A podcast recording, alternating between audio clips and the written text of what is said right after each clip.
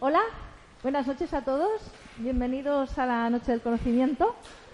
Tenemos una vez más aquí a Ramón Nogueras, que nos encanta tenerle con nosotros porque es un conferenciante fantástico y muy divertido. Y esta vez nos va a hablar de un tema tan curioso como la felicidad. Así que os paso con Ramón. Bienvenido.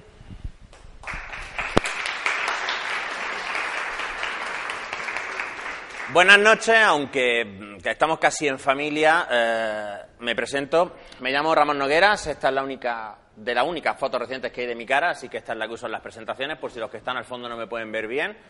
Soy de, bueno, no soy del sitio que vais a ver en la foto a continuación, pero nací en Granada, estudié psicología allí, hice también un máster en dirección de recursos humanos, pero bueno, eso también es menos, menos importante, y comencé a ejercer la psicología hace ya unos 14 años aproximadamente. Después de unos cuantos años me mudé a otra ciudad, empecé a trabajar en consultoría. No es que viviera exactamente ahí en las Cibeles, pero vivía cerca, vivía en la zona de embajadores en Madrid. No me gusta el fútbol, pero creo que es una imagen bastante significativa. Y allí empecé a trabajar también en el mundo de los recursos humanos, además de la clínica. Y finalmente, en el 2008, me vine aquí a Barcelona porque me lié con una chica que está aquí sentada en primera fila y amplié mi campo de trabajo. Vivíamos cerca de ella, aunque no exactamente ahí a eh, Pito del Sereno, hombre orquesta y un poco de todo en general. Esto es más o menos lo que hago. Trabajo en consulta, hago consultoría de recursos humanos, doy formación en empresas, doy clases en la universidad y también hago bodas, bautizos, funerales, chapa, pintura y, y un poco lo que se tercia. Y una de las cosas que hago es dar conferencias. Entonces, hoy vamos a hablar de un tema que me apasiona y me apasiona particularmente. No te duermas, pigo desde el año 2012 cuando nació mi hija Mónica, que es esta que hay aquí. Porque tener un crío es una cosa que por un lado dicen que aumenta mucho la felicidad y por otro lado la disminuye enormemente. Lo cierto es que la investigación que hay dice que los papás experimentan un dramático descenso en su nivel de felicidad los primeros años de vida del nano, pero que luego se recupera. Así que después de mucho tiempo dando conferencias acerca de secos cognitivos decidí empezar a hablar de la felicidad. Y para empezar a hablar de la felicidad tendríamos que definirla. Así que, ¿qué es la felicidad? ¿Qué es la felicidad?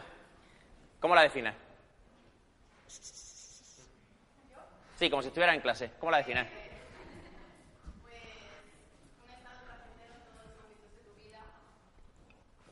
O sea que si me chuto soy feliz. No, en ese momento sí, con una mínima estabilidad temporal. Un estado que dura en el tiempo y en el que eres feliz, estás satisfecho en todos los ámbitos de tu vida. ¿Sí? ¿No?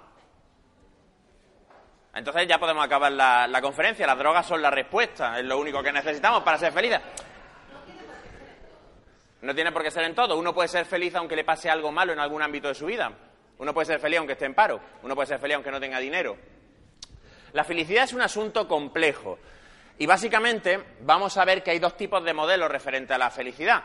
El modelo que postula que la felicidad se debe sobre todo a factores externos y que está controlada por factores externos y el modelo que dice que está controlado por factores internos. Y yo os contaré qué es lo que la psicología, lo que la ciencia de la psicología dice que tiene más peso a la hora de determinar si una persona es feliz o no. Como suele ocurrir, lo que dice la psicología y lo que dice la autoayuda suelen tener bastante poco que ver, sobre todo porque lo que dice la autoayuda suele ser una pila de gilipolleces. Cuando hablamos de felicidad, normalmente pensamos que la felicidad, por ejemplo, es encontrar el amor, cuando encontramos el amor, somos felices, ¿no? La cabeza arriba abajo es que sí, de lado a lado es que no. ¿Somos felices? ¿No? Bueno, si alguien no es feliz, que no lo cuente. Normalmente cuando nos enamoramos somos felices, pero ¿es duradero? No necesariamente, no lo sabemos. Pero bueno, podemos estar de acuerdo que encontrar el amor nos hace felices. ¿Es quizá la religión? Hay estudios que dicen que las personas religiosas son en promedio más felices que las personas no religiosas. Cabría preguntarse el por qué. Hay mucha gente que piensa, como dice el cartelito, que solo haciendo la voluntad divina podemos encontrar una felicidad completa. Sin embargo, también sabemos que hay gente religiosa que es extremadamente infeliz. Así que no podemos decir que la religión sea una receta universal para la felicidad. O sea, que el amar no nos hace felices necesariamente. Yo amo mucho a mi hija y despertarme cuatro veces cada noche a cambiar chupetes, pañales y mierda no me hace feliz. Yo no soy religioso, pero conozco gente religiosa que está muy amargada. Quizás sea, no sé, ser popular, que mucha gente te quiera, que mucha gente diga que molas un montón. Ser famoso, quizá. ¿La felicidad está ahí? ¿Pueden? Como, hablo como factor universal. Si vamos a hablar de la felicidad, tenemos que hablar de lo que nos hace felices a los humanos como conjunto. Evidentemente, en casos individuales, a cada uno le hacen felices unas cosas. A mí me hacen felices cosas que probablemente a mucha gente aquí le parecerán una chorrada, y viceversa. A mí no me hace feliz el fútbol, pero yo conozco gente que se corre viendo el fútbol. ¿La popularidad es un factor universal a la hora de determinar si alguien es feliz o no? Probablemente no. Y si no es la felicidad, ni, si no es el amor, si no es la popularidad, ¿la pasta? ¿Tener la vida resuelta? ¿Tener dinero para todo? Eso ayuda, eso tranquiliza. ¿Pero nos hace felices o no?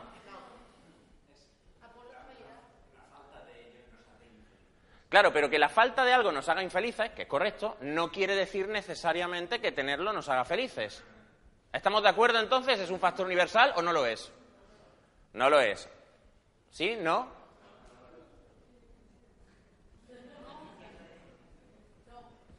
No. Entonces, ¿por qué es que la mayoría de la gente piensa que esto es lo que hace felices a las personas y por qué la mayoría de gente se pasa la vida buscando esto? Si la gente no tiene popularidad, se queja, joder, es que yo no molo, no como mi amiga, mi vecina, mi prima, mi cuñado, que molan un montón y todo el mundo les hace caso cuando hablan y yo querría ser como ellos. Porque ellos no ganan una pastizara gansa como Cristiano Ronaldo, el subnormal, que lo único que hace es darle patada a un balón y gana 18 millones de euros al año. Vosotros para ahora pensarlo, 18 millones de euros al año, el hijo de puta. Por darle patada a un balón en gallumbo. ¿Vosotros os creéis? O una modelo por pasear en bragas, que tampoco vamos a ser sexistas aquí con esto. Y envidiamos la pasta que tienen porque pensamos que son felices. A fin de cuentas, ¿qué es lo que hace Cristiano Ronaldo por las mañanas? Pues, levantarse y mear, zumbarse al pedazo de mujer modelo que tendrá, como todos los futbolistas, irse a entrenar, darle cuatro patas a un balón, que hacen menos ejercicio en promedio que un niño de seis años, y entonces irse a su casa a, pues supongo que bañarse en billetes o lo que sea que haga un tío que gana 18 millones de euros al año. Yo lo haría. Pero no son necesariamente más felices porque tenemos abundantes ejemplos de personas que lo tienen absolutamente todo. Y bueno, pues aquí tenéis a Marilyn Monroe, supongo que no tengo que explicar quién es, ¿no? Si tengo que explicar quién es, buscar a un psicólogo. Eh, máximo icono de belleza de la historia humana, popular al máximo, dinero a expuerta, se zumbó a un presidente de los Estados Unidos, que eso, francamente, como récord gimnástico debería puntuar algo, y sin embargo, barbitúricos. Bueno, barbitúrico lo hacía, según a quien le preguntes. Tenemos también ejemplos mucho más recientes, como por ejemplo Kurt Cobain, cantante de Nirvana, máximo exponente de una generación entera, músico más popular del momento, inspirador de un cambio radical en el, rostro de la música rock, y sin embargo, su mejor acto musical fue, ¡pum!, pegarse un tiro en la boca. O no, según a quien le pregunta, porque quien dice que lo mató su mujer. Una persona que decía que era completa y absolutamente infeliz, pero lo tiene todo. Vale, los factores externos no parecen ser importantes. Entonces, ¿qué necesitamos para ser felices?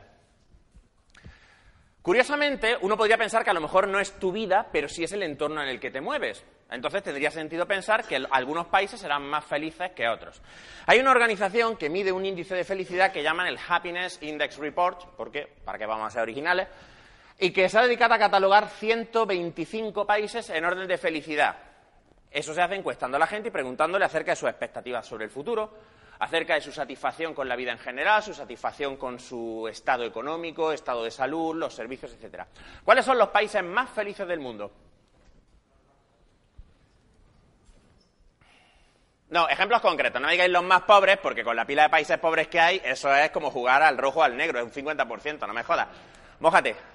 La India. Tanzania. Bari. Cuba. Nicaragua. China. Nadie va a decir Suecia, Dinamarca, todos estos países ricos donde la gente. Pero ojo, el índice de suicidio de un país no tiene nada que ver con el índice de felicidad. Los tres países más felices del mundo son Costa Rica, Vietnam y Colombia. Solo en Colombia, en la capital, hay 3.500 homicidios anuales, que es muchas veces los que hay aquí en España. Sin embargo, la gente es más feliz que en España, bastante. De hecho, en una escala de 1 a 100, Costa Rica, Vietnam y Colombia puntúan con 64 puntos y nosotros puntuamos con un 44, para que luego digáis que lo del sol, las tapas y tal es la hostia. No esta es la hostia, por lo visto que te peguen un tiro en la calle de, de Medellín es mucho más molón que tener un atasco en la M40. ¿Quién lo hubiera dicho? Los habitantes de estos países son más felices que los habitantes de países que tienen más servicios, más seguridad, más esperanza de vida, drásticamente más esperanza de vida. Nosotros tenemos 40 años más de esperanza de vida que aquí. Y sin embargo, parece, sí, 46 años de media de esperanza de vida en Vietnam, en cierta zona de Vietnam del Sur particularmente. Flipa, ¿eh? Y nosotros tenemos 85. Fíjate para lo que nos sirve. Pero ellos son mucho, mucho más felices que nosotros. ¿Por qué? Así que nos damos la vuelta y decimos, vale, pues entonces si la felicidad no está fuera, está dentro. Es algo interno. Eso es lo que dicen la mayoría de autores de autoayuda que vais a encontrar en el mercado. Que elegir ser feliz es una decisión. Y que por tanto, pues si no eres feliz es porque no te sale de los genitales respectivos. Y ya está, porque si no eres feliz es porque no te sale. Ya está. Esa idea tiene un pedigrí bastante, bastante clásico. Esa idea ya fue lanzada por los, los filósofos estoicos de la antigua Roma y la antigua Grecia. Este es el emperador Marco Aurelio, que es un ídolo personal mío, y que además de ser emperador romano, fue uno de los más grandes filósofos estoicos y el padre de la moderna psicología cognitiva.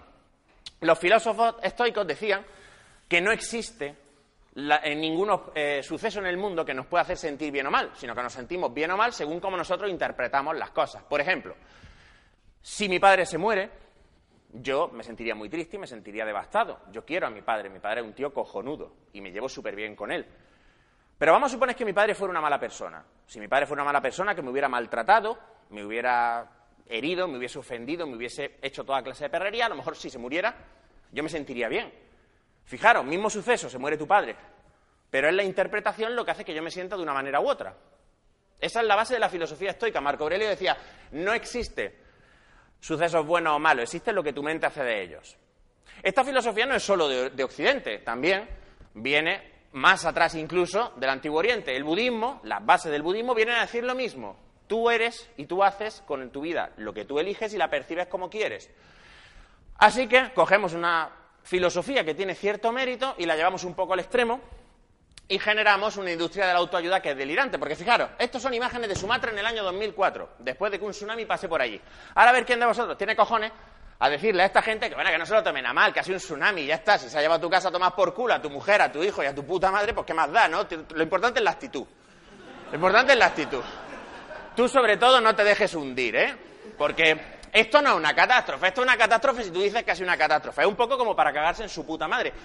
Pero esto es lo que hizo la notoria hija de puta, porque no tiene otro nombre, de autora de un libro muy famoso que se llama El Secreto. El Secreto básicamente es una colección de papel del culo encuadernada entre lomos que dice que si tú piensas en las cosas suceden mágicamente, porque qué más da que estamos en el siglo XXI si el vudú sigue estando de moda.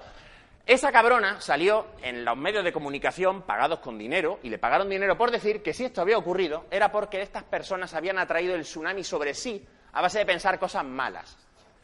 Como el castigo de Dios de los curas, pero en autoayuda, que da como más asco todavía, porque Dios quieras que no tiene un cierto caché y un cierto pedigrí. Es una idea sólida y no la de un soplapollas como el que vamos a ver a continuación.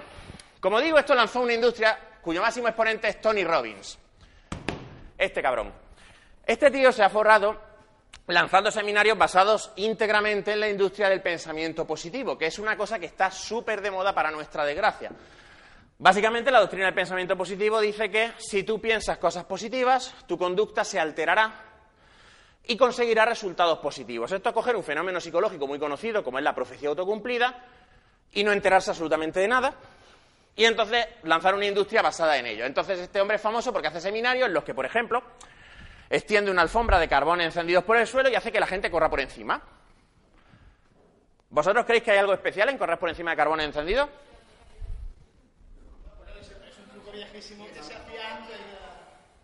Si corres lo bastante rápido, no te quemas. Si te mojas los pies y corres rápido, no te quemas. No tiene nada especial. Pero él hace el razonamiento de si eres capaz de andar sobre carbón encendido, evidentemente eres capaz de ser presidente de Microsoft la semana que viene. Y si no, lo bueno que tiene la industria del pensamiento positivo es que siempre, si no tienes éxito, si la industria no cumple lo que te ha prometido, es tu puta culpa porque tú no has pensado lo bastante positivamente. Es que has tenido dudas, es que no has conseguido convencer al universo mediante ese aborto intelectual que es la ley de la atracción, de que te merecía ganar dinero y una cabalgata de personas atractivas con genitales dispuestos que vinieran en la dirección general de tu entrepierna, porque si hubieras pensado de verdad positivamente, mañana te levantarías rodeado de todas las cosas que quisieras en la vida. El pensamiento positivo, de hecho, es dañino Y hay una autora fantástica que se llama Bárbara Ehrenreich, que escribió un libro que se llama Sonríe o muere, en el que enumera cómo el pensamiento positivo y esa trampa puede estar detrás de una multitud de fenómenos bastante negativos, desde la crisis económica en la que estamos inmersos hasta eh, un fenómeno bastante curioso entre enfermos de cáncer a los que les han vendido la moto de que si piensan muy fuerte que todo va a salir bien, el cáncer se va a ir solo. Porque así es como funciona el cáncer, lo sabe todo el mundo. El pensamiento, el pensamiento positivo tiene el problema además de que te genera unas expectativas irreales, unas expectativas irreales acerca de lo que va a suceder. ¿Qué pasa cuando las expectativas irreales no se cumplen? La bajada es mucho mayor. Pero sin embargo, una industria millonaria, absolutamente. Si alguno de vosotros quiere ganarse la vida sin tener que demostrar que sabe hacerla o con un canuto y sin pegar un puto palo al agua, meteros a coaches, a gurúes del pensamiento positivo, que hay mercado, pero para aburrir. Pero la psicología va y dice, oye, es que hemos estudiado abundantemente este fenómeno y hemos encontrado que la gente que hace continuamente afirmaciones positivas no tiene más éxito que la gente que no las hace. De hecho, la gente que hace frecuentemente afirmaciones positivas del tipo de yo puedo con todo, yo voy a encontrar trabajo, yo lo voy a petar muy fuerte, yo me voy a tirar a esa, a esa, a esa y a esa, no se tira a ninguna de esas, no consigue el trabajo y no le va mejor y no está más contento. ¿Qué coño pasa? Entonces, ¿qué hacemos? Pues paradójicamente pasa por asumir la psicología de este personaje de la hora chanante que a mí me gusta mucho, que es el agorer. El lema del agorer es que tienes que aceptar que cuando deseas una cosa con mucha, mucha fuerza, a menudo al final te comes una mierda. Y aunque esto es un personaje de, de un programa de humor y puede parecer una chorrada, hay mucha verdad dentro de esta afirmación y ser feliz en parte consiste en hacer tuya esta frase, que es perfectamente posible que te comas una mierda después de intentarlo y no pase nada. Entonces vamos a ver cómo eso se traduce en acción real. Y mi intención hoy es no solo explicaros cómo la psicología ha descubierto y está investigando, porque es un proceso que no termina, qué es lo que hay detrás de la felicidad, sino cómo podéis hacer vosotros para ser una pizca más feliz en vuestra vida diaria con unas cuantas técnicas que sean de fácil aplicación. Fácil no quiere decir eh, barato ni sin coste, pero no es complicado. Como siempre, como todo, en psicología, la clave está aquí, en esta cosa blandurria que tenéis todos dentro de la cabeza, que es el cerebro. Lo primero que uno piensa es que el cerebro es una sola cosa y por tanto la mente es una sola cosa. ¿Cuántos Francesc hay aquí? Muy bien. ¿Cuántas personas hay dentro de ti? ¿Cuántas hay dentro de ti? Vale. ¿Cuántos Carlos hay ahí? No, no hay uno. Pero es una ilusión conveniente que el cerebro crea para nosotros. Y lo primero que tenemos que entender es que esta máquina fantástica no está hecha para que seamos felices. De hecho, para ser felices tenemos que pelearnos con ella. Porque todos los instintos y todos los mecanismos innatos de nuestro cerebro no van a favor de que seamos felices, va a favor de otra cosa, que sobrevivamos. Y sobrevivir no tiene mucho que ver con la felicidad. A veces sí, pero es por azar, más que otra cosa. Lo primero que tenéis que entender es que el cerebro es como si estuviera dividido en dos partes. Hay muchas metáforas. Una de las más antiguas es la que usa Platón, el filósofo que básicamente junto con Aristóteles inventó la idea de ser inteligente. Antes de ellos, pues no había gente inteligente en el mundo, pero a partir de ellos empieza a haber gente inteligente. Platón dice que la mente humana es como una auriga, como un conductor de carro, si no sabéis lo que es, busca un diccionario, que tuviera que conducir un carro con dos caballos. El caballo de la derecha, porque los zurdos siempre han estado discriminados, es un caballo noble, es un caballo de buenos instintos que obedece, a que obedece al, al, conductor, a la auriga, y que hace lo que la auriga le dice, cabalga con una buena estampa, en fin, que hace las cosas como las tiene que hacer. El otro es un mierda, que va donde le sale de los cojones, que no hace caso de la rienda ni del látigo y que hay que estar continuamente peleándose con él. Básicamente, para Platón, tu mente estaba dividida entre una auriga y un jinete que quería hacer cosas y unos instintos, que eran el caballo, sobre todo el de la izquierda, que era un mamón, que intentaban hacer otras cosas. ¿Cuántos de vosotros habéis intentado poneros a dieta? Levantad la mano. Muy bien, bajad la mano. ¿Cuántos de vosotros habéis tenido éxito por un periodo de un año o superior? Ah, ya son menos. ¿Por qué?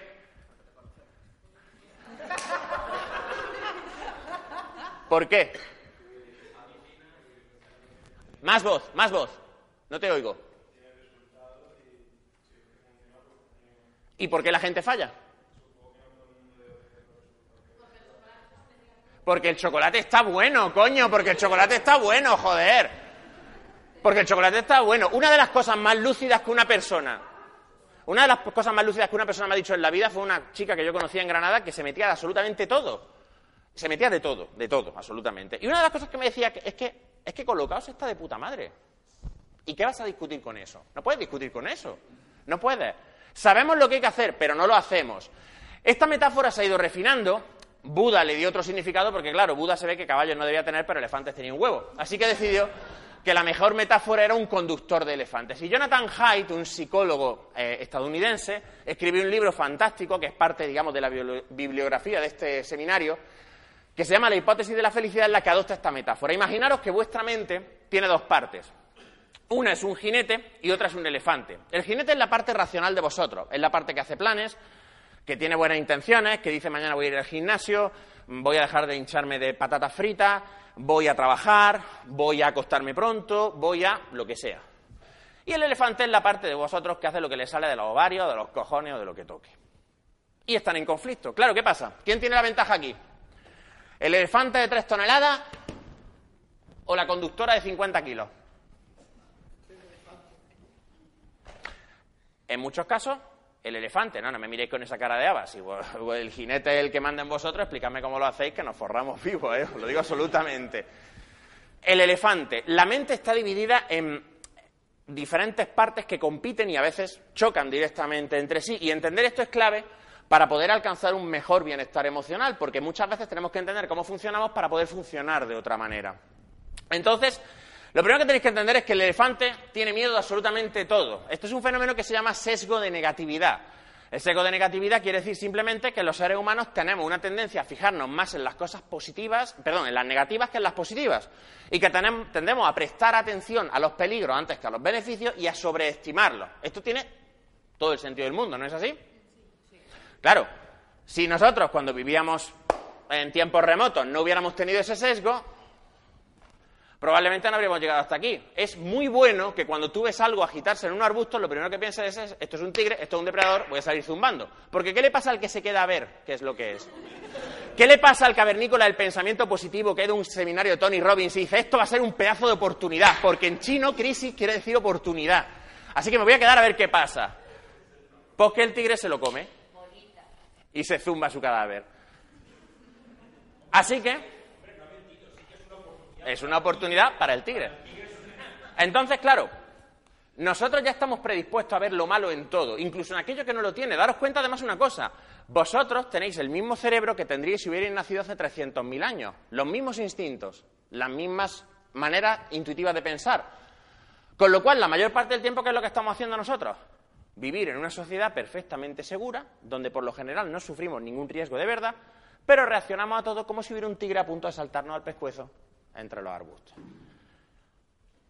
Y además estamos cableados para hacerlo así, lo cual es una reputísima mierda, porque parece que eso tiene poco arreglo, ¿no?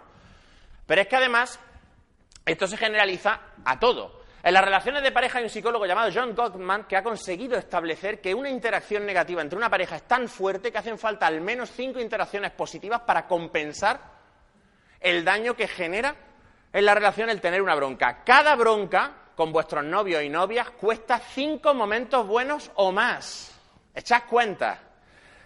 De hecho, Gottman fue capaz de demostrar que una pareja puede pelearse cada día y tirarse toda la vajilla de Ikea encima, que si consiguen echar cinco polvos cada día o tener cinco interacciones positivas diarias, la pareja va a estar bien siempre, siempre, siempre, siempre, siempre, siempre. Y esto es algo que nos da una idea de lo potente que es lo negativo para nosotros, lo difícil que es ser felices si todo el día estamos buscando cosas con las que encabronarnos, cosas con las que sentirnos mal, cosas con las que sentirnos atacados. Pero esto como todo, ¿qué te duele más? ¿Ganar mil euros o perder mil euros? ¿Perder mil euros o ganar mil euros? No solo es esto, no solo es esto absolutamente verdad para ti, sino que además se aplica a cómo te comparas con los demás. Hace unos cuantos años, un psicólogo británico llamado Stansted, como el aeropuerto, hizo un estudio en el que le preguntó a la gente qué preferían. ¿Preferirías ir a una empresa y ganar 90.000 libras mientras que todo el mundo gana 60.000? ¿O prefieres ganar 40.000 y que todo el mundo gane 30.000? ¿Qué pensáis que prefería la gente?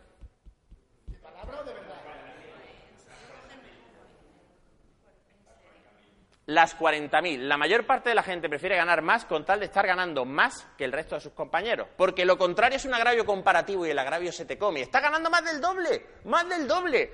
Y eran encuestas anónimas, podías decir la verdad, no pasa nada.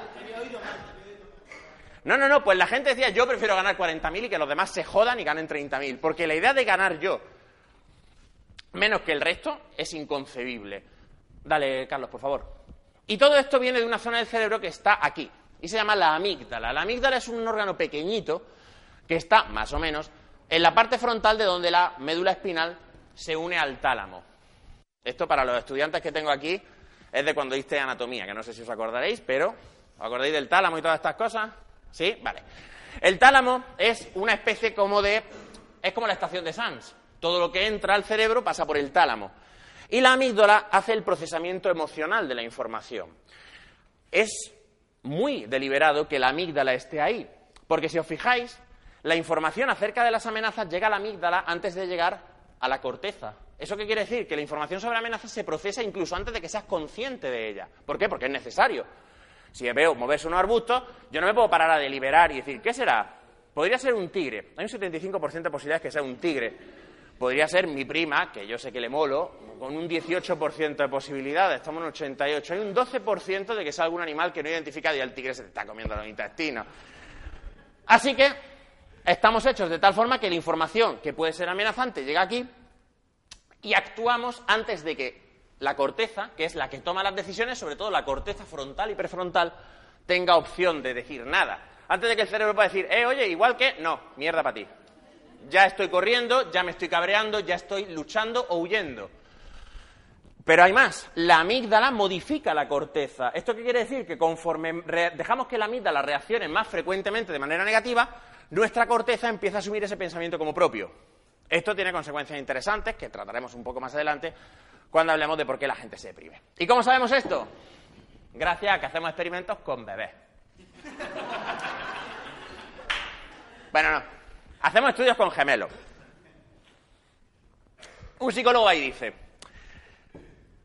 coño, lo siento, madre, si dos gemelos tienen exactamente la misma carga genética, probablemente tendrán un montón de rasgos comunes a lo largo de su vida. Vamos a ver hasta qué punto los gemelos comparten este tipo de rasgos y podremos ver qué parte de la felicidad y los rasgos del carácter son innatos y qué parte están determinados por el ambiente. Así que Cogemos a dos gemelas. No son estas, pero podemos imaginar que lo son. Dos chicas, Daphne y Bárbara. Son gemelas. No mellizas, son gemelas. Nacen a las afueras de Londres. Y, como todos los gemelos, tienen muchas cosas en común. Daphne y Bárbara, las dos dejaron la escuela a los 14. Las dos eligieron ser funcionarias. Las dos conocieron a su pareja con 16 años en un baile que organizaba el ayuntamiento de la demarcación en la que estaban. Las dos se quedaron embarazadas y tuvieron un aborto espontáneo a la vez, con una diferencia muy pequeña, quiero decir. Ambas tuvieron hijos, dos varones y una niña. Ambas tienen hábitos muy parecidos, hasta el extremo de que tienen un gesto que es típico de ellas, que llaman squidging, que es que hacen así. Y eso lo llaman squidging ellas. Y tienen la misma risa, una risa como... Literal. De hecho, ambas visten de manera muy similar. ¿Os parece extraño? ¿Todo esto que os estoy contando os parece extraño, portentoso? ¿Difícil de creer en unos gemelos? Mi amigo Mark dice una cosa que es muy sensata. Son gemelas, se han ido alimentando entre ellas y por tanto es lógico que se parezcan. Salvo que Daphne y Bárbara no se conocieron hasta los 40 años. Daphne y Bárbara vivieron separadas toda su vida hasta los 40 años y el día que se encontraron vestían de manera similar. Habían tenido abortos casi al mismo tiempo, se casaron casi a la misma edad. Mismos hijos, mismos gestos, mismas manías y preferencias. ¿Cómo puede ser esto? A lo mejor es que los genes entonces tienen un peso mucho más grande que el, que el entorno, que la familia, que la crianza. Hostia, esto empieza a sonar muy mal. Yo no sé a vosotros, pero a mí esto me pone nervioso, porque entonces la consecuencia lógica es que da igual lo que tú hagas. Ser feliz o no no viene determinado. De hecho, las conocen como las gemelas de la risa tonta porque además de tener una risa como... son personas inusualmente felices. Tienen esa risa tonta un montón. Son personas extremadamente positivas y extremadamente satisfechas con la vida. Pero eso se debe a que les ha tocado lo que llaman la lotería cortical. La lotería cortical es Básicamente, el mecanismo fisiológico que determina si vamos a ser muy o poco felices a lo largo de nuestra vida, o mejor dicho, lo predispuestos que vamos a estar a ser felices a lo largo de nuestra vida. Esto está relacionado con una característica llamada estilo afectivo que fue estudiada por un psicólogo llamado Davidson, Robert Davidson. Y Davidson se dio cuenta de una cosa. Si, a ti te si cogemos a una persona y le ponemos unos electrodos aquí en la cabeza, particularmente en la zona frontal, hay personas que tienen más activación en este lado, en el izquierdo, en la corteza frontal izquierda, y hay personas que tienen, en reposo, más activación en la corteza derecha. Resulta que las personas que tienen una mayor activación en la corteza izquierda son más felices, tienen menos ansiedad en general y menos vergüenza en situaciones sociales, indefectiblemente. Y que las personas que tienen la corteza frontal derecha más activa son más propensas a sentirse tristes, a tener vergüenza, a tener ansiedad y a deprimirse. Y esto uno puede decir, bueno, Davidson coge sujetos experimentales que tienen una edad adulta, puede ser que hayan compartido características de crianza, entorno.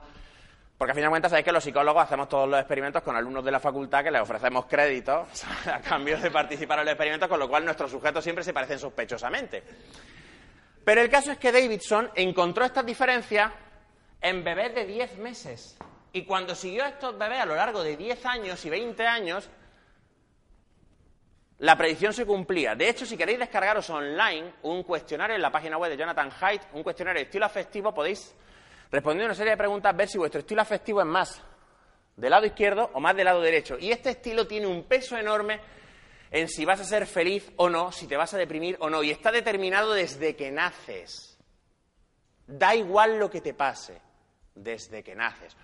O sea, que estamos jodidos del todo, del todo, del todo. No hay nada que podamos hacer absolutamente para evitar tan horrendo destino. ¿Sí? ¿No? ¿Hay algo que hacer? Podemos insertarnos un cable en la corteza frontal izquierda y tratar de estimularla para ver si así espabila. Bueno, de acuerdo, si lo haces, cuéntame qué tal te va. El caso es que sí podemos hacer cosas para modificar nuestro estilo afectivo. Está determinado desde el nacimiento, pero se puede modificar. Hay básicamente tres métodos para transformarnos de persona de estilo afectivo derecho en Optimus Prime. Y vamos a explicarlos un poco. Hay tres maneras. Dale, Carlos, por favor. La primera, sorprendentemente, la meditación. ¿Sí? Resulta que esto que llevan haciendo los Hare Krishna desde la torta de años ha demostrado experimentalmente tener una pila de efectos beneficiosos. La meditación consiste en la práctica de enfocar la atención en un estímulo concreto. Puede ser la llama de una vela, puede ser la propia respiración, puede ser el típico mantra este de lo que sea. El hecho es que las personas que practican meditación regularmente no solo cambian su estilo afectivo en términos de activación de la corteza derecha o izquierda, o sea, pasan de tener este lado más activo a este lado, sino que mejoran su empatía, disminuyen su nivel de ansiedad e incluso se han encontrado bajadas del nivel de colesterol. No se sabe por qué, pero se han encontrado y son consistentes. No sabemos por qué, no tenemos explicación para eso. La meditación parece ser que consigue que la persona desarrolle un estilo de confrontación diferente ante los problemas que se encuentran en su día a día, con lo cual la persona manifiesta un menor estrés. Y como el cerebro es plástico y se moldea a lo largo de la vida, pasamos de tener una activación cortical derecha, que es ansiedad, depresión, tristeza, a tener una activación izquierda, que es una actitud más positiva, más resistencia a la ansiedad, menos propensión a la depresión. 20 minutos diarios, no más. Cuando te vas a... Goleman publicó un libro llamado Emociones Destructivas en el que entrevistaba y hacía experimentos con monjes budistas, monjes budistas pros, no capullos como los que hay en un gimnasio de Tai Chi, sino tíos pros. Y es alucinante porque consiguen cosas que dan hasta terror. Yo me pasé toda la carrera escuchando que el reflejo de sobresalto, que el reflejo de sobresalto es un reflejo de parpadeo y una aceleración del pulso que se experimenta cuando un, sonido eh, brusco sucede cerca de ti, que es imposible de suprimir, los monjes lo suprimían. Impresionante, o sea, la pera. No sabemos por qué funciona, pero funciona. Y funciona de coña, pero hay más cosas. Uno puede modificar su estilo con terapia cognitiva. Lamento que no haya fotos en la que salga un psicólogo que no parezca un perfecto gilipollas, lo siento. No hay forma de evitarlo. La terapia cognitiva fue desarrollada por este señor que es uno de mis ídolos personales y para el que pido un gran aplauso. No lo va a oír porque tiene 93 años, está muy cascado. Esto de aquí, como podéis ver, es el cablecillo de la respiración asistida y tal, porque sigue activo. Este es Aaron Beck, nació en 1921 y ha salvado más vidas que toda la industria antidepresiva junta. Es el padre de la terapia cognitiva, que es la terapia psicológica que funciona. Y ya está. Es así. La que funciona y las demás no. Aaron Beck era psicoanalista en los años 60, como casi todo el mundo por otro lado, y trató de demostrar experimentalmente que el tratamiento psicoanalítico era eficaz contra la depresión. Se comió una mierda. Pero en el camino de comerse una mierda encontró una serie de cosas interesantes acerca de los pacientes depresivos. Y es que los pacientes depresivos manifestaban un patrón de pensamiento recurrente que él bautizó como la tríada de la depresión, que son pensamientos negativos acerca de sí mismos, acerca del mundo y acerca del futuro. O lo que es lo mismo, un paciente depresivo piensa que es una mierda, que el mundo es una mierda y que todo va a ser una mierda para siempre. Claro, con esa perspectiva, evidentemente, uno se tiene que deprimir, no es que tenga mucha más historia. Aaron Beck descubrió que las personas reaccionamos a las situaciones de una manera estandarizada en función de una estructura que llamaba esquemas. Básicamente está la siguiente. Hay una situación. Por ejemplo, estoy cocinando y rompo un vaso. Ante esa situación se disparan unos esquemas y estos esquemas de pensamiento me hacen pensar una serie de cosas. Estas cosas son automáticas, porque llevo toda la vida pensándolas, así que yo ni me doy cuenta de que las pienso. Si soy una persona con un estilo afectivo positivo, pensaré, mira, se ha roto el vaso. Bueno, ¿qué le vamos a hacer? Y ya está. Ese pensamiento me provocará una emoción de baja intensidad o nula, pues me sentiré un poco frustrado, y la acción es recoger el vaso. Y ya está. Pero si tengo un estilo afectivo negativo y tengo un estilo afectivo propenso a la depresión, a lo mejor pienso, se me ha roto el vaso, soy un desastre, lo rompo todo, nadie me va a querer, todo va a ser así siempre, me voy a quedar solo para siempre, nunca encontraré trabajo, bla, bla, bla, bla, bla, bla. ¿Os parece exagerado? La gente que tiene una depresión piensa así, cualquier incidente se magnifica hasta convertirse en un completo atentado contra su propia identidad. Eso les provoca una emoción, claro, una emoción negativa. Se enfurecen, se sienten ansiosos, lloran y la acción que sigue a continuación tiene la peculiaridad de que confirma sus propios esquemas. Así que una persona que está deprimida, por ejemplo, y piensa no vale la pena hacer nada y me aburro mucho, dejará de hacer cosas, con lo cual se aburrirá más. Lo cual confirmará su idea de que el mundo es una mierda. Lo cual la hará sentirse más triste, con lo cual hará menos cosas, con lo cual se aburrirá más. ¿Veis por dónde voy, no? Sí. La relación de causalidad está probada en más de 7.000 estudios clínicos según la última revisión de la Asociación de Psiquiatría Americana y se conoce porque se han hecho estudios de control en los que se ha contrastado cómo reaccionan los pacientes cuando se les administra la terapia cognitiva y se modifican estos esquemas de pensamiento en comparación con cómo reaccionan con antidepresivos, cómo reaccionan con antidepresivos más terapia, cómo reaccionan sin terapia y cómo reaccionan con otras terapias. Y el resultado es aplastante.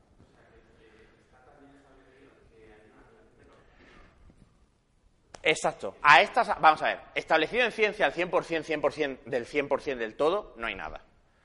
Ahora, se ha encontrado efectivamente una, eh, un resultado estadísticamente significativo que dice que cuando tú modificas los esquemas de pensamiento de una persona, modificas su reacción emocional ante los hechos y liquidas la depresión. El promedio de duración de un tratamiento de depresión con terapia cognitiva es 12 semanas, 3 meses, no más.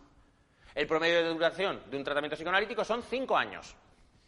El promedio de duración de un tratamiento con fármacos es la vida. ¿Vale? Beck decía, vale, esta es la situación, ¿cómo los cambiamos? Y desarrolla una metodología que es la terapia cognitiva, o más concretamente la reestructuración cognitiva. No me puedo meter en detalles porque esto es una cosa que se hace habitualmente en terapia a lo largo de un conjunto de sesiones. Voy a solo esquematizarla.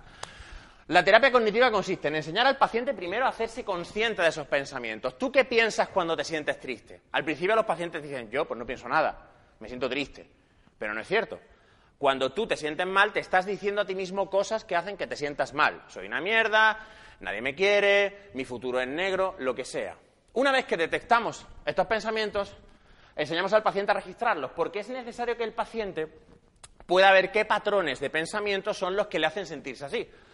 Aunque estos patrones varían de persona en persona, en realidad se, catalogan en 10 distorsiones cognitivas que ves clasificó. Hay 10, nada más. Porque al final todas se parecen. De hecho, yo incluso creo que podríamos agrupar algunas y hacer 5, porque algunas se parecen bastante. Por ejemplo, la, personalización, la tendencia a pensar que todo lo que ocurre es porque tú has hecho o eres una persona mala. O, por ejemplo, la sobregeneralización. Si algo está mal, todo está mal. Si yo hago algo mal, todo lo que yo hago está mal. Si algo no me sale bien, nada me sale bien. ¿Veis por dónde voy? Es un pensamiento distorsionado por lo exagerado. Una vez que el paciente es consciente de esas distorsiones, se le enseña a rebatirlas. Rebatirlas no es pensamiento positivo ni mierdas de estas. De yo soy un tío chupiguay y todo esto es eh, súper bueno porque... No. El, el, rebatir estas distorsiones consiste en enseñar al paciente a cuestionárselas como un científico. Cuando el paciente se dice a sí mismo no tengo amigos, lo que enseña el psicólogo a decir es ¿no tiene ningún amigo? ¿De verdad? ¿Ninguno? ¿Nunca has tenido ningún amigo? Hasta que el paciente empieza a hacer memoria y dice, bueno, pues sí, tengo a mi hermano. Vale, entonces al menos tiene un amigo. Poco a poco, ese hábito de rebatir los pensamientos se inculca en el paciente para que el paciente, cuando tiene un pensamiento negativo, automáticamente lo intente neutralizar con un pensamiento objetivo, no positivo, objetivo, que no es lo mismo. Porque hay veces que el paciente se tiene que decir a sí mismo, esta situación es una mierda, porque te diagnostican una enfermedad, no le vas a decir a un paciente que piensa en cosas chulas, no. Lo que se le enseña al paciente es a decir, esta enfermedad es una mierda y tengo estos recursos para superarla y si no la supero, pues puedo hacer esto y esto y esto y esta es la situación en la que me toca vivir. afrontar las cosas con objetividad, no con pensamiento positivo. Y además se hace un énfasis en la acción porque se ha encontrado otra cosa. Para ser feliz hay pocas cosas mejores que hacer cosas, hacer muchas cosas. Cuantas más cosas haces, más feliz tiendes a ser. Y lo primero que hace una persona cuando se deprime, ¿qué creéis que es? Dejar de hacer cosas. Dejas de salir, dejas de tener contacto social, dejas de hacer las cosas que te gustan. Así que la terapia cognitiva, como podéis ver, se orienta a dos ejes. Uno es la modificación del pensamiento y otro es la modificación de la conducta. Por eso también se le llama terapia cognitivo-conductual, porque se trata de que el paciente ataque la depresión en dos ejes. De hecho, es tan eficaz que hay un autor que os recomiendo su lectura como imprescindible, tengáis una depresión o no, que se llama David Barnes. David Barnes tiene un libro que se llama Sentirse bien. Es el manual contra la depresión. Es tan bueno que, de hecho, en estudios clínicos, ya que lo preguntaba antes Enrique, ha demostrado ser tan eficaz como la terapia con un terapeuta. Solo la lectura del libro y la realización de los ejercicios, evidentemente. Y esta terapia cognitiva es la que actualmente no solo ha demostrado su eficacia contra la depresión, sino que ahora mismo ha demostrado ser la más eficaz contra los trastornos de ansiedad, está empezando a demostrar su eficacia en trastornos de personalidad y en la última revisión de la Asociación de Psiquiatría Americana hace dos años, esto es que me pongo súper contento, que no lo puedo evitar, demostró ser eficaz contra la esquizofrenia, que era una cosa donde los psiquiatras no nos dejaban entrar porque decían, uh, no, no, con los majaras no, que hay que drogarlos, no. ¡Eh! Hijos de puta, que la terapia psicológica funciona también con los esquizofrénicos. Ojo, esto es orgullo profesional, ¿vale? Sí.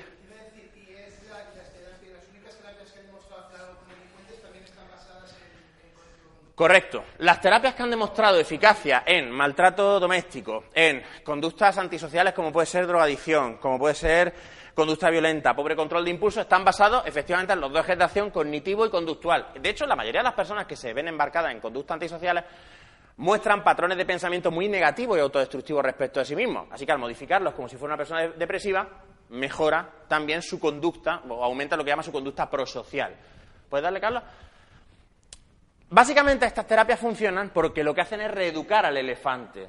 Lo que hacen es enseñar al elefante a ser menos miedoso, a ser menos negativo. Por supuesto, es un proceso que lleva tiempo. Daros cuenta que la terapia cognitiva, por ejemplo, no solo requiere una visita semanal al terapeuta, sino que requiere la realización de trabajo durante entre las sesiones. Y es una cosa que no se acaba nunca.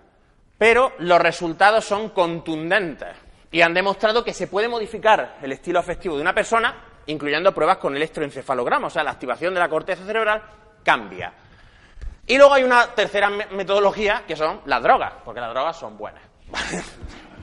Esto está feo decirlo, pero las drogas son buenas. Hay mucha mm, farmacología antidepresiva y esto que voy a contaros está a punto de quedarse obsoleto, porque recientemente un psicólogo llamado Irving Kirchner ha demostrado, tras un estudio eh, longitudinal de 15 años, replicado por otro grupo de investigación, que es posible que los antidepresivos no funcionen como pensábamos, ¿vale? Así que la información que os voy a dar está ahora mismo contestada, está ahora mismo en duda. Pero de momento, lo que sabemos hasta ahora es lo que os voy a contar. Los antidepresivos funcionan, los de última generación, con una sustancia en el cerebro que se llama serotonina. Los antidepresivos funcionan aumentando, se supone, el nivel de serotonina en el cerebro. Digo se supone porque la investigación de, Kirchner dice que probablemente el problema sea el contrario, que los depresivos tengan más serotonina de lo normal y no menos. Pero esto es todo, es un follón y hay que, hay que investigar más. El caso es que lo que sí se ha encontrado es que después de un periodo de adaptación que suele oscilar en torno a las dos semanas, los depresivos no solo mejoran en la sintomatología, sino que si persisten en el tratamiento suficiente tiempo, su personalidad cambia. Se vuelven más extrovertidos, acometen actividades que no acometían antes de la depresión y hacen cosas que en general eran alucinantes, porque antes no las habrían hecho antes de la depresión. No sabemos muy bien por qué es, y aquí lo tengo que decir con absoluta honradez. Sí. ¿Al? No, no. La euforia de una persona que toma drogas es una euforia claramente artificial y exagerada. Las personas que toman Prozac no creen, por ejemplo, como una persona que esté en una fase maníaca de un síndrome bipolar, que son capaces de escribir Juego de Tronos en una noche, por ejemplo. Pero mejoran en el sentido de que se vuelven más positivos, más abiertos a experiencias, más aventureros de lo que eran antes, hacen más cosas. Y nadie sabe por qué. Porque el hecho es que parece ser que no funcionan como pensábamos que funcionaban y parece ser que hacen lo contrario de lo que creíamos que hacían. Y de hecho ahora está empezando a salir que si en vez de Prozac le das té de hierba a la gente, mejora igual. Y dices tú, hostia, pero es un poco un palo. Bueno, pero como es problema de los psiquiatras, a mí me da igual, ya vamos a pasar eh, por alto de esto, porque a mí yo no receto medicamentos, así que me importa una mierda. Entonces, claro, los estilos afectivos determinan la felicidad, pero se pueden modificar. Entonces ahora nos vamos al siguiente aspecto. ¿Qué es importante? ¿Alcanzar metas o trabajar para conseguir metas? Esa es la siguiente pregunta que se hace Jonathan Haidt en el estudio que, da, que, ocupa la mayor parte de su libro. Y Jonathan Haidt se da cuenta de que la gente feliz no es necesariamente la gente que consigue sus metas, porque ya hemos visto que hay personas que consiguen lo que quieren. Kurt Cobain quería ser un músico famoso, lo consiguió, se pegó un tiro. Marilyn Monroe quería ser una actriz famosa, se folló un presidente de los Estados Unidos, se hinchó de pastillas. Y así puedo seguir todo el día. ¿Cuántos de vosotros no conocéis casos de personas que se han suicidado y nadie lo entiende? Porque lo tenían todo. Pero parece ser que los seres humanos es que tenemos dos tipos de reacción ante los, ante los eh, progresos y los logros, por así decirlo. Nuestra corteza cerebral funciona también como en dos tiempos a ese respecto. Y se encontró, el mismo psicólogo que descubrió los estilos, los estilos eh, afectivos, que nosotros, nuestro elefante, disfruta más con la sensación de progreso que con el alcance del logro. O lo que es lo mismo, disfrutamos más cuando estamos aprendiendo a tocar la guitarra que cuando sabemos tocar la guitarra. Cuando sabemos tocar la guitarra ya, pues nos la toca. Disfrutamos un montón cuando estamos empezando a hacer un, deporte y estamos aprendiendo y vemos que vamos mejorando. Pero cuando llegamos a ser competentes ya... ¿Vosotros creéis que Messi tiene un orgasmo cada vez que mete un gol? ¿Por qué?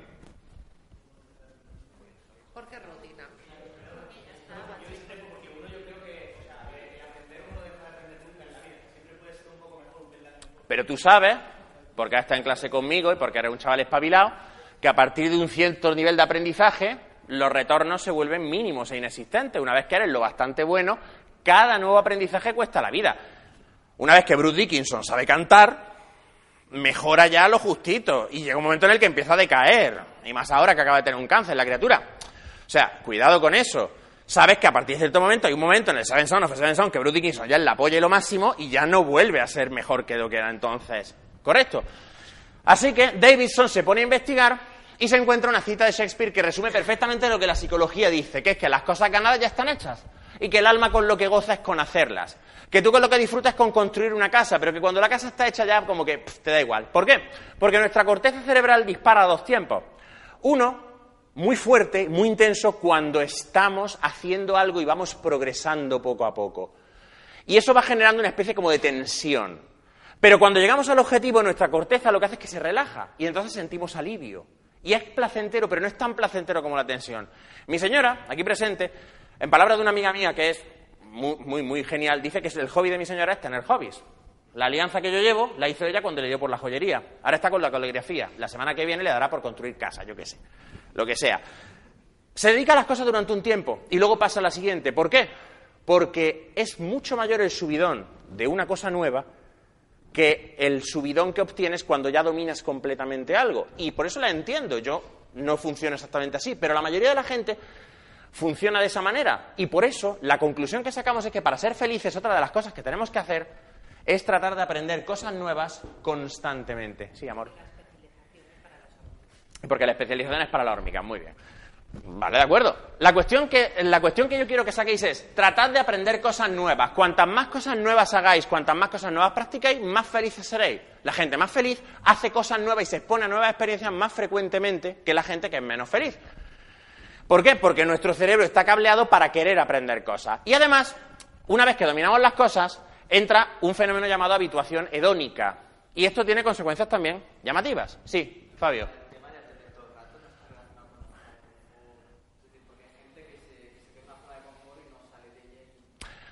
Esto, en términos de lo que estamos hablando, sería que el elefante de estas personas es demasiado fuerte y, por tanto, la reacción del elefante siempre va a ser quedarse en territorio conocido.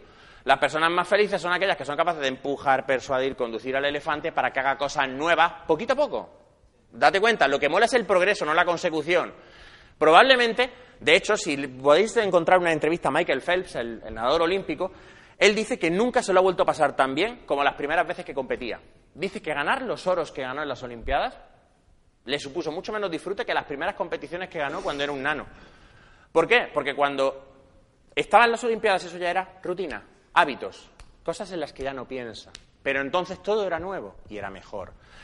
La habituación hedónica es un fenómeno que se puede explicar de una forma muy fácil. Tú entras en una cocina, han cocinado algo que está muy bueno y tú notas el olor y se te hace la boca agua, ¿que sí? Al cabo de 10 minutos, te da igual. Tu cerebro hace así el olor sigue ahí, pero tú no lo percibes. ¿Qué es esto? Esto es café con tres azucarillos y un cacho de chocolate. ¿A cuánto de vosotros os gusta el chocolate? ¿Manos arriba? Venga, que no es delito, coño, que no es cocaína. Muy bien. ¿Cuántos de vosotros comeríais un cacho de chocolate? ¿Manos arriba? ¿Cuántos de vosotros comeríais dos cachos de chocolate? De ese tamaño, ¿eh? Fijaros en el tamaño. Fijaros en el tamaño. ¿Cuántos? Vale. ¿Cuántos de vosotros comeríais un tercer cacho de chocolate? Uh, ya, ya va menos, ya. ¿Y un cuarto? ¿Quién me da un cuarto? Venga, puto gordo, venga, venga, hacedlo, que sé que queréis. ¿Y un quinto? Ya, ya quedan tres. Fijaros, ¿qué es lo que pasa? Llega un momento en el que el cerebro, aunque sea bueno y te guste, dice ya, ya, ya, ya, pro, ya, ya, ya no puedo. Y esto también impacta en cómo de felices somos. ¿Por qué? Porque quiere decir que las cosas, antes o después, pierden el lustre. Ganar dinero, encontrar pareja, un trabajo nuevo, casarse, tener hijos, antes o después se vuelve rutina y pierde esa chispa del principio. Pero también tiene una consecuencia interesante, que es que no solo es para las cosas buenas. Os presento a Daniel Horner, esta muchacha, ¿veis? Esta moza tuvo cáncer de hueso con 15 años. El cáncer de hueso es una variante particularmente dolorosa de tumor que llevó a que le amputaran la pierna por aquí. ¿De acuerdo? Todo, desde aquí hacia abajo, es prótesis. Todo. Se han hecho abundantes estudios acerca de la reacción de las personas a los grandes acontecimientos vitales. Por ejemplo, casarse, cambiar de trabajo, cambiar de ciudad, acabar la carrera, acabar la carrera, perder un miembro, ¿Cuánto tiempo pensáis que tarda la gente en habituarse a ese tipo de cambios? Dos años. Unos meses. Dos años, meses. Está la cosa dividida. No depende. Al cabo de un año, sea lo que sea, tus niveles de satisfacción retornan al nivel anterior. ¿Un tractor se ha comido tu pierna? Al cabo de un año estás bien. ¿Te ha tocado la lotería? Al cabo de un año está igual. ¿Has tenido un hijo? Al cabo de un año está hasta los huevos. Has tenido... ¿Ha acabado la carrera? Al cabo de un año te da lo mismo. De hecho, al cabo de un año probablemente echarás de menos aquellos tiempos en los que eras estudiante y te levantabas tarde y no tenías más que faltar a clase porque estabas borracho de los barriles del día antes. Para bien y para mal, las personas nos habituamos a todo. Lo cual también es importante porque quiere decir que cuando nos pasa algo malo en realidad no nos afecta tampoco mucho. Nuestra felicidad no depende de las cosas externas porque las cosas externas nos resbalan un montón. En realidad nos resbalan un montón. El otro día vi un videoclip de un chaval, que debía ser andaluz por el acento, que vive en el campo, en un pueblecito, y perdió una pierna, y después de perder una pierna que dijo, pues voy a aprender parkour. Y ahí está el tío, saltando de edificio en edificio, ¿sabes? Como si fuera un personaje de una película, con una pierna menos. Un chaval, una pierna. Cualquiera de nosotros piensa, si yo hubiera perdido una pierna, probablemente estaría llorando en mi casa todo el santo día. No, estarías un año y luego te pondrías a hacer parkour. O cualquier otra cosa. La mayoría de personas se, recuperarán o se acostumbrarán a lo que sea bueno o malo en el espacio de un año. Tendrás un niño, al cabo de un año será mucho menos mágico. Habrá momentos. Yo hay momentos en los que miro a mi hija y me asombro, y mi hija tiene dos años y medio, y vuelvo a sentir amor y asombro y maravilla. Pero ya no es como al principio.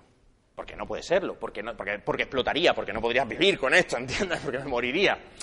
Esto tiene una consecuencia interesante. Somos muy malos adivinos de lo que nos va a hacer felices y lo que no. ¿Por qué? Porque le damos mucha importancia a las cosas grandes y nos olvidamos de que lo que nos hace felices o infelices son sobre todo nuestras predisposiciones y las cosas pequeñas. Pensamos, cuando me case va a ser todo la hostia. No. Cuando cambie de trabajo estaré bien. No.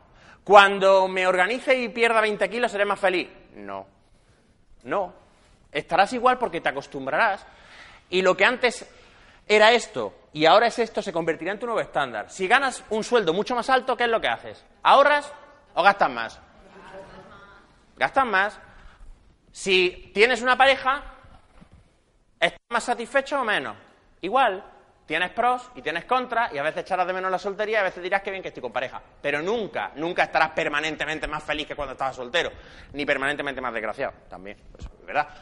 Somos muy malos adivinos de nuestra felicidad. Así que entonces esto parece que le da la razón a los, a los estoicos y a los budistas, ¿no? Quiero decir, todo está aquí. Todo está aquí, además está determinado desde el nacimiento. Da igual lo que, lo que haga, da igual lo que me pase. Si me pasan cosas buenas no voy a ser muy feliz, si me pasan cosas malas no voy a ser muy desgraciado. Está determinado desde el nacimiento si voy a ser feliz o infeliz, porque es mi estilo cortical y yo no sé hacer... Bueno, me puedo drogar vivo de Prozac, que también es una, opción. ¿Tenían razón? Pues la respuesta es, a la pregunta si está todo en nuestro interior, eh, eh, eh, quizá, quizá. Resulta que hay algunas cosas externas que sí nos hacen felices y que sí influyen en nuestra felicidad. Algunas son muy tontas, por ejemplo, el nivel de ruido. Si vives en un sitio con un nivel elevado de ruido, es mucho, mucho, mucho más probable, cuando digo mucho me refiero a tres veces más probable que desarrolles una depresión. El ruido elevado es una causa de infelicidad absoluta. También hay otras circunstancias que influyen positivamente en nuestro bienestar, como por ejemplo la compañía, la comunidad. Las personas religiosas en promedio parecen ser más felices que las personas eh, no creyentes, pero esto puede ser que no se deba tanto al hecho de que Dios cuide de ellas y les meta drogas en el cerebro para que estén contentas, sino al hecho de que generalmente la religión es una experiencia comunitaria. ¿Y qué es lo que pasa? Que casi nadie practica la religión solo. Así que tú vas a un grupo de gente que piensa como tú y compartís cosas en común. Y eso es muy bueno. Los seres humanos no somos animales sociales, somos animales hipersociales. Tenemos una cantidad inmensa de mecanismos sociales que merecerían otra conferencia aparte para explicarlo, empezando por el principio del tit for tat, el tú me das, yo te doy, el devolvernos los favores y las ofensas, etcétera, etcétera, que aseguran que necesitamos y dependemos de la compañía de otros. La gente feliz se ve expuesta a muchas más relaciones personales que la gente menos feliz. Cuantas más personas conozcas, más feliz es probable que seas. Esto no tiene por qué ser amigos del alma. De hecho, tú puedes ser un introvertido y ser el típico que va a los grupos y se sienta allí como una seta y no dice nada. Pero solo el estar rodeado de gente te hace más feliz, en general, que el no estar rodeado de gente. El otro factor es la pasta, la visa. ¿El dinero compra la felicidad? Además del hecho de que por debajo de un mínimo es difícil ser feliz, porque claro, si no sabes lo que vas a comer mañana, la preocupación probablemente te moleste para ser feliz, el hecho es que el dinero te permite hacer una cosa que es importante. Dale. No es comprar objetos. Los objetos no te hacen feliz. Si te compras un iPhone no vas a ser feliz por el fenómeno que hemos visto antes, la habituación hedónica. Todos los que habéis comprado un teléfono nuevo, un ordenador nuevo, sabéis cómo es esto.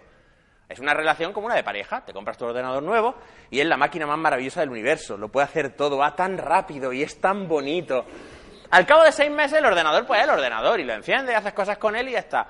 Al cabo de un año este trozo de mierda que se cuelga cada dos por tres, que va lento, que tengo que formatear, y al cabo de dos años estás mirando a ver si te puedes cambiar el puto ordenador el puto teléfono porque está hasta los huevos. Si además eres de la sexta de Apple, encima, cada seis meses te están sacando un teléfono que es como el tuyo, como lo que tendría que haber sido el tuyo si no te hubieran tangado, y es mejor todavía. Así que esto no te hace feliz, pero el dinero te permite hacer una cosa. Comprar experiencias. Se ha encontrado, y hay abundantísima evidencia experimental en favor de ello, que comprar experiencias te hace feliz de manera duradera. ¿Por qué? En primer lugar, porque las experiencias no se degradan por el tiempo. Si tú pasas un día fantástico con tu amigo en pura aventura, eso no se va a repetir. Nunca volverás a pasar el mismo día, podrás pasar otro día, pero no vas a pasar el mismo. Con lo cual no te vas a habituar. Además, como la memoria es tan falsa y tan mentirosa, probablemente empezarás a idealizar lo que recuerdas, con lo cual, con cada vez que pienses en ello tendrás más lustre, tus amigos serán más guapos, tú tendrás más abdominales y todo será mucho mejor. ¿Qué es lo que pasa cuando la gente piensa que era joven? Todos piensan que cuando éramos más jóvenes éramos la hostia, y no es verdad, éramos mediocres. Pero la memoria hace eso por nosotros.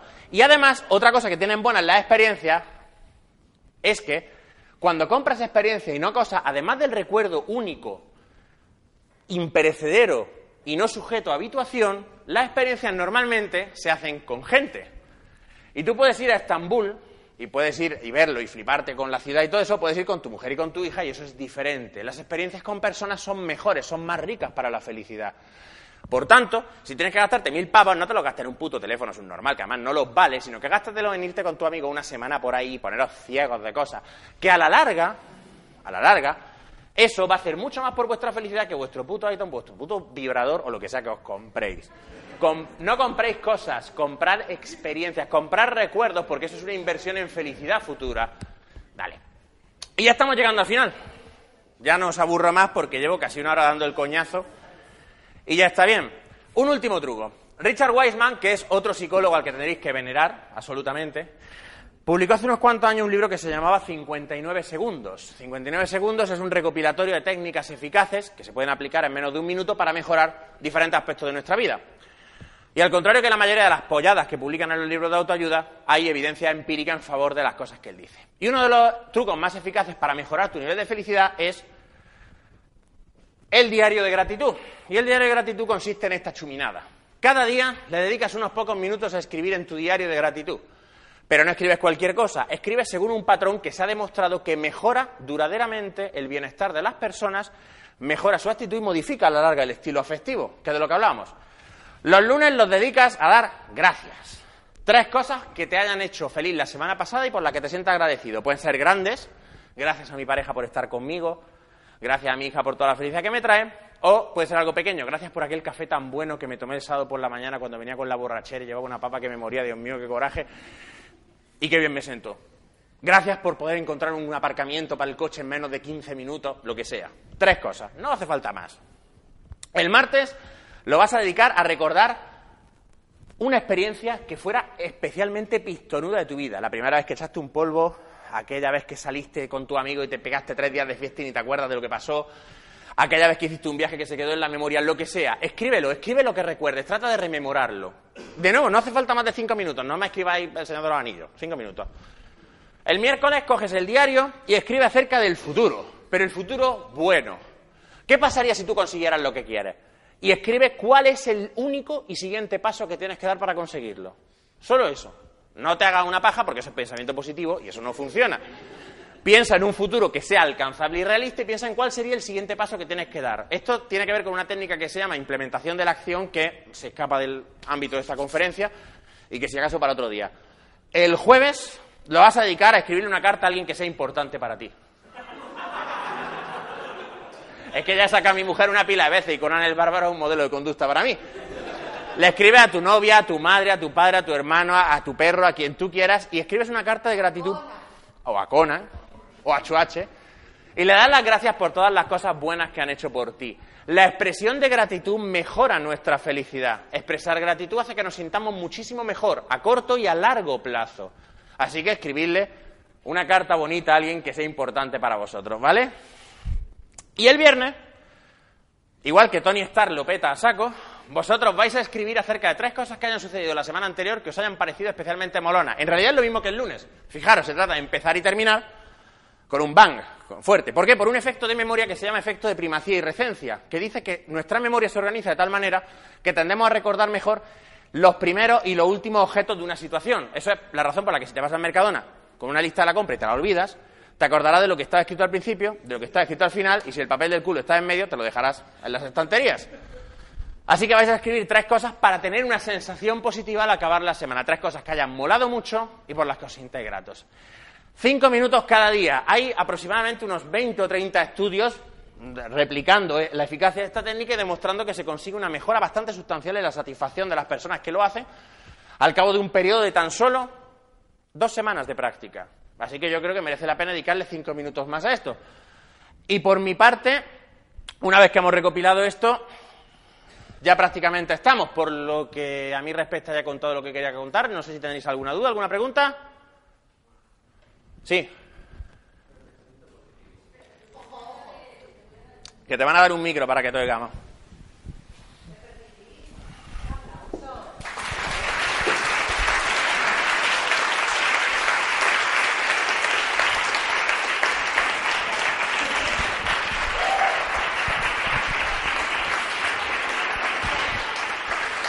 Gracias, gracias. Ya que estamos con lo de expresar gratitud, porque te hace feliz, gracias a todos mis amabilísimos alumnos de psicología que han venido aquí después de estar un cuatrimestre dándoles el coñazo. Gracias por venir aquí a hacer bultos, chicos, sois los mejores. No sé. Si me llaman, no, ya les puse la nota, eso ya se acabó. Fíjate. ¿eh? Enrique, dale caña. Bueno, en primer... ¿Funciona esto? En, en primer lugar, pues... Habla fuerte, por si acaso. En primer lugar, enhorabuena por la conferencia, porque me ha molado un montón, como todas las que sueles hacer. Y, y hay una cosa que, eh, que me interesa del asunto, que es saber si el pensamiento positivo tiene algún efecto placebo. O sea, eh, está claro que si, si tiene que sustituir una terapia cognitiva puede tener un efecto negativo por, por, por, por sustitución, ¿no? Pero, eh, ¿tiene algún tipo de efecto placebo? Hace No se la- ha encontrado. ¿No se ha Todas las personas que realmente eh, realizan alguna forma activa de pensamiento positivo, escribiendo afirmaciones positivas todos los días, etcétera, antes o después, cuando la vida les da un cate, experimentan una bajada de estado de ánimo, porque es normal, no es sostenible. No puedes estar el- todo el santo día, porque tú piensas que el pensamiento positivo no se trata de decirte a ti mismo, bueno, pues soy una persona, tengo mis cosas buenas, tengo mis cosas malas. No, el pensamiento positivo trata de decirte todo el día que eres la polla, y no, no eres la polla, eres mediocre, como todo el mundo, como yo, como todo el mundo. Vamos por la vida pensándonos que somos copos de nieve únicos y no somos copos de nieve, somos vulgares. Y no pasa nada. Pero claro, antes o después, no, habla por ti, no, tú también. Antes o después, claro, es una cuestión de azar. A lo mejor te va bien y te pegas dos años creyéndote el rey del mambo hasta que llega un suceso vital y te convence de que eres un mierda. Pero cuando eso suceda, no vas a estar preparado. En cambio, si tienes una actitud objetiva, que es, pues mira, tengo mis cosas buenas, tengo mis cosas malas, a veces pasan cosas malas y no es el fin del mundo. De hecho, una de las cosas que entrenamos a los pacientes en depresión es a imaginar, y en ansiedad sobre todo, a imaginar los peores desenlaces posibles de una situación para que se den cuenta que no es para tanto. Si yo tengo un paciente con miedo a hablar en público, le pido que imagine qué es lo peor que podría pasar. Que no me funcione el proyector, que no me ha funcionado, que se me olvide lo que voy a decir, que haga el ridículo, que la gente se ríe de mí, ¿y qué? Y llega un momento en el que el paciente tiene que decir, pues nada, pues no me gustará, pero no me voy a morir, no me va a pasar nada, ni nada. Una vez que consigues eso, es cuando el elefante empieza a modificar su estilo afectivo. Mientras tú le digas al elefante que todo va bien y lo está engañando, no lo estás haciendo más fuerte, no lo estás haciendo más cap no le estás dando habilidades de afrontamiento, básicamente, que es de lo que se trata. ¿Tenías otra pregunta? No, ya está. Gracias. Francés, ¿tenías una? ¿Cómo se nota que estamos entre amigos, eh? ¿Alguna pregunta más?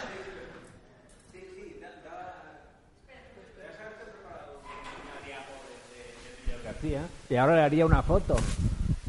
Vas, vas a- Vale, vas a- pondré una, pondré una diapositiva de, biblio- de bibliografía, lo subiré a SlideShare o algo así y lo, y lo descargáis. El test son cinco preguntas, el test de estilo afectivos. El tipo se llama Jonathan Haidt, eh, H-A-I-D-T, y el libro se llama La hipótesis de la felicidad. Y está en el libro y es for free, así que no tenéis que pagar, eh, el cuestionario está colgado online.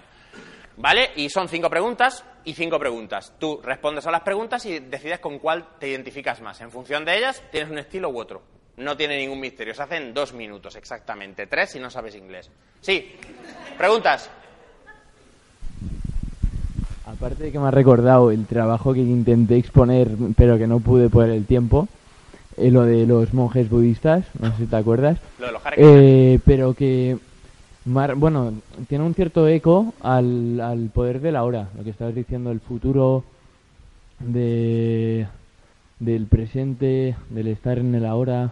Ah, te refieres a esto del Sí. mindfulness que se ha puesto de moda ahora mismo.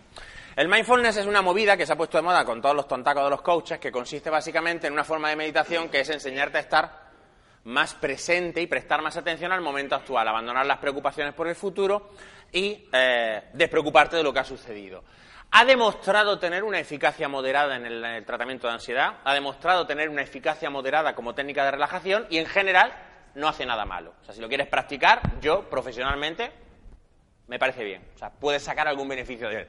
Ahora, mindfulness para el cáncer, como he visto, mindfulness como soluciona todos los problemas, no. Daros cuenta también de una cosa que se me ha olvidado comentar antes, pero que es crucial. La felicidad es un proceso irónico. ¿Sabéis lo que es un proceso irónico? Irónico es como la canción de Alanis Morissette. Eh, quiere decir que es irónico en el sentido anglosajón de la palabra, que es aquello que consigue lo contrario de lo que tú querías. ¿Os ha pasado alguna vez tener insomnio y tumbaros en la cama y decir, quiero dormir, quiero dormir, voy a relajarme, voy a dormir? Y cuanto más te relaja, menos duerme. O Cuando se intenta que se te levante y no se te levanta y tú estás allí deseando desesperadamente y cuanto más lo intentas, menos lo consigues. Eh, sí, soy el único que le ha pasado. No, no. Sí. Es posible. Quieres dormir, te centras en el futuro. También no- puede no ser llegas, no una cosa mucho más sencilla que te explico ahora. Vamos a hacer un experimento muy tonto. Y acabo la conferencia y no os doy más el coñazo que os querréis ir a cenar. El, el experimento no requiere que os desnudéis, ni que hagáis nada ilegal, ni nadie os va a tocar, ni va a pasar nada. Lo digo porque vais a cerrar los ojos y la gente se aprieta el culo con eso y se pone nerviosa. Voy a pediros que cerréis los ojos. Cuando os pida que cerréis los ojos, si queréis hacerme caso, si no, pues no, oye, que no pasa nada, vais a vigilar lo que estáis pensando y solamente os voy a pedir que no penséis en un oso blanco. Es lo único que os voy a pedir. Seguro que vosotros, que sois unos fuckers, lo vais a hacer mucho mejor que yo. Cuando penséis en un oso blanco, vais a levantar la mano, sin abrir los ojos para que no le dé corte a nadie. ¿Sabes? Pensad, me van a estar mirando, soy un lerdo. No. Levantéis la mano con los ojos cerrados. Vamos a estar dos minutos. Dos minutos muy largo. Esto es la generación YouTube. ¿Qué pasa? Dos minutos no son nada. ¿Queréis hacer la prueba? A ver cuántas veces no podéis pensar en un oso blanco. A ver cuánto tiempo pasa antes de que penséis en un oso blanco. ¿Ya estáis convencidos? Un proceso irónico, un proceso irónico es un proceso que cuando intentas controlarlo se estropea. Es, por ejemplo, lo que nos sucede cuando intentamos explicar algo que sabemos hacer muy bien. Por ejemplo, ¿cuántos de vosotros conducís? Conducir, un coche. Perfecto. Carmen, ¿cuántos años hace que conduces? Más o menos y puedes mentir, no pasa nada. 17 o 18 años. ¿Tú te acuerdas de cuando aprendiste a conducir? ¿Recuerdas las clases, cómo te sentías en las primeras clases prácticas, las primeras veces que cogiste un coche? ¿Cómo te sentías? Insegura. ¿Puedes describirlo más físicamente? ¿Notabas tensión? ¿Notabas alguna clase de sensación física que puedas describir? Eso es muy vago. Yo, por ejemplo, estaba haciendo las prácticas en un 205, con lo cual yo estaba así, encogido, y tenía, salía de las clases con un dolor de brazo y de hombro enorme por, por la tensión. ¿Era difícil o era fácil? ¿Por qué? Claro. Llega un momento en el que Carmen, a base de practicar, empieza a conducir. Empieza a conducir y si yo ahora te dijera que recordaras, por ejemplo, cuántas veces has cambiado de marcha en un trayecto, ¿serías capaz? Imposible, efectivamente. ¿Por qué? Porque ni piensas, pues cambias de marcha cuando toca y ya está. Tú ahora imagínate que tuvieras una voz en el asiento del copiloto, un señor sentado, Enrique mismo, que a cada, a cada momento te estuviera diciendo, mira las luces, levanta el pie del embrague, pisa el embrague, levanta el pie del acelerador, pisa el acelerador, pisa el freno. ¿Cómo te sentirías? Probablemente te estrellarías. Un proceso que es automático no se puede monitorizar, porque si se monitoriza se jode.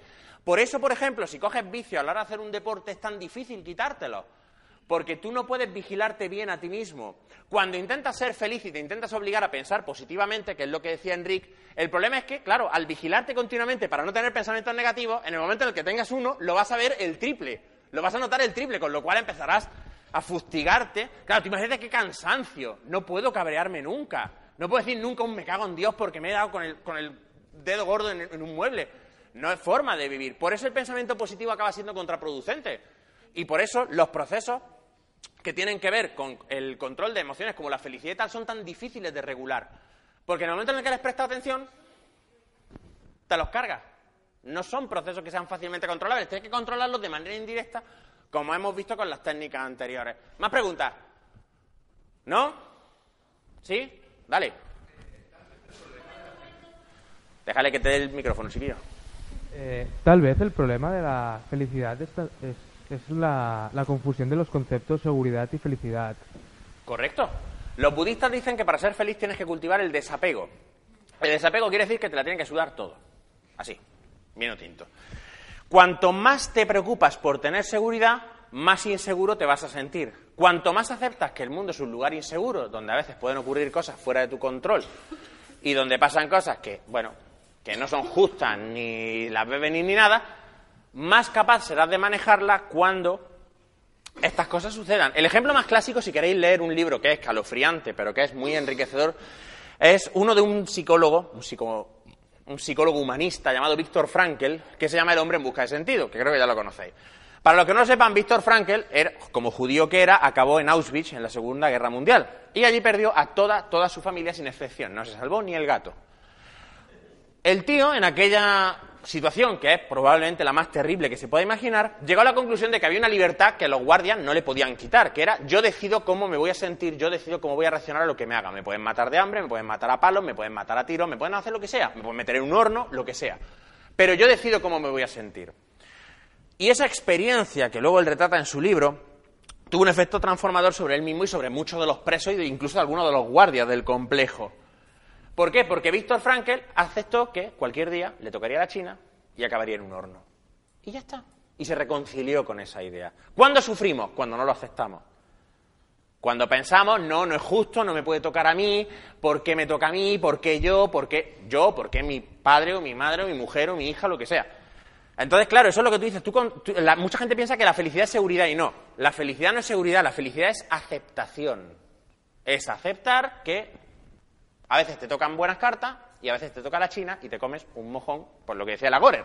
A veces intentas las cosas con mucha fuerza y al final te comes una puta mierda. No, porque nada te impide volverlo a intentar. Nada te impide intentar otra cosa. Nada te dice que esto se ha acabado aquí. De hecho, parte de lo que enseña la terapia cognitiva es el hecho de que te pueden pasar cosas malas y no te mueres. Date cuenta de una cosa, la mayoría de las cosas que nos preocupan o no suceden nunca o cuando suceden no son tantos. ¿Cuántos de vosotros, levantad la mano y sed honrados, ¿vale? No hace falta que deis detalles. ¿Cuántos de vosotros habéis preocupado acerca de, por ejemplo, perder el trabajo? ¿Cuántos de vosotros habéis perdido el trabajo? ¿Y a qué no fue para tanto? Pásate un mal rato y luego buscaste otro trabajo y lo encontraste o te pusiste como autónomo como yo y la vida siguió. ¿Cuántos de vosotros habéis preocupado acerca de cosas que nunca han sucedido? Es que es eso. ¿Más preguntas? ¿Más preguntas? Sí, vale. Bueno, Ramón, tú que estás tan en contra de, de las, bueno, de, lo que es la psicología positiva y todo esto, yo creo que es un poco como la religión. Si a alguien le sirve la, psicología positiva, ¿no podría o sea, ser viable también? Desde el punto de vista de si te sirve, por ejemplo, hacer autoafirmaciones durante un tiempo y eso te sube, por ejemplo, a la autoestima, ¿no crees que si sirve no, es, no deja de ser bueno? Aquí yo tengo un problema, pero es ético mío personal. Yo no pretendo que esto sea una norma general ni nada, que es el siguiente. Yo trabajo, entre otras cosas, en salud mental. Yo considero que mi deber para con los pacientes es ofrecerles técnicas y tratamientos que esté demostrado que funcionan. Yo éticamente no puedo decirle a un paciente que algo funciona si sé que no funciona. Yo no puedo. Yo no sé si es ético o no vender placebo. A mí me parece mal que una persona gane dinero vendiendo algo que no hace lo que dice que hace. Me pasa lo mismo con la homeopatía. Hay gente que dice, si la homeopatía es un placebo y no hace nada malo, ¿qué más da que lo vendan? Coño, que ganan millones de euros vendiendo agua. A mí eso me encabrona, no sé. Porque entonces, ¿cuál es el propósito de estudiar medicina, de desarrollar fármacos y de hacer una serie de trabajos si al final lo que quiere la gente es que le vendas pastillas con azúcar? No sé. Esta es una pregunta que al final se tiene que hacer cada uno. Date cuenta además de que tú y yo trabajamos en un sector que está lleno de, todo tipo de, de y de soplapollas. Tú vas al Colegio Oficial de Psicólogos de Cataluña, para mi vergüenza, que en el código deontológico tiene seis veces, en seis artículos, la frase el colegio promoverá y defenderá técnicas y terapias respaldadas por la aplicación del estricto método científico, y el otro día un puto curso de Reiki. Yo no sé tú, pero a mí se me ponen los cojones como cabezas de enano. O sea, a mí me hincha los huevos. ¿Entiendes? Claro, yo no puedo impedir, porque no tengo ni autoridad legal ni moral, y además disparar a la gente es delito, para decirle a la gente que cierre su puta consulta por vender terapia con flores de Bach. Pero a mí me parece inmoral. Yo, si le digo a un paciente esto funciona, es porque esto funciona, y si no, no se lo digo. Sí, claro, sana, sana, culito de rana es una cosa que tiene una eficacia universal, es la pura verdad. Pero con los adultos no. Y cuando te dicen te voy a curar la depresión haciéndote así, pues yo me cago en su puta madre. Pero es lo que me sale a mí. El problema con los placebos, además, es que no enseñas al paciente a afrontar el día que tenga una movida de verdad. Claro, yo le doy una serie de pautas al paciente y cuando el paciente tenga un duelo, ¿qué hacemos? Cuando el paciente tenga una crisis de ansiedad, ¿qué hacemos? ¿Le damos placebo también? Eso no funciona. Con los antidepresivos ahora tenemos un, un problema gordo, porque ¿y si llevamos 30 años dándole Prozac a la gente y les podíamos haber estado dando té de hierba? Yo no sé a ti, pero a mí eso, bueno, a mí me da pena por los psiquiatras, a mí me da igual, yo no puedo recetar medicamentos, ¿saben? Pero eso es un tema ético muy importante y por eso yo hago este tipo de movidas, porque yo creo que es importante explicarlo y creo que es importante difundirlo, y creo que es importante que la gente sepa lo que es y lo que no es, porque el público, cuando va a un psicólogo, no sabe cómo identificar un psicólogo que practica una psicología científica de un psicólogo que no sabe, no saben. No, no, ¿Qué le va a decir? Busca cognitivos conductuales. ¿Y tú qué te crees? ¿Que tú vas a un psicólogo y te dice, yo soy cognitivo? No, te dirán, yo soy ecléctico. ¿Qué es que yo hago de todo? Tal. Una cosa muy puta. Yo no lo haría. Y no recomiendo que lo hagáis, pero bueno, es vuestra carrera, es vuestra vida, haced lo que os salga. ¿Más preguntas? ¿No? Pues, sin más, quiero daros las gracias por vuestra paciencia, que me habéis aguantado casi una hora. Quiero daros las gracias por venir y, como diría mi hija, adeu y muchas gracias a todos. Un placer.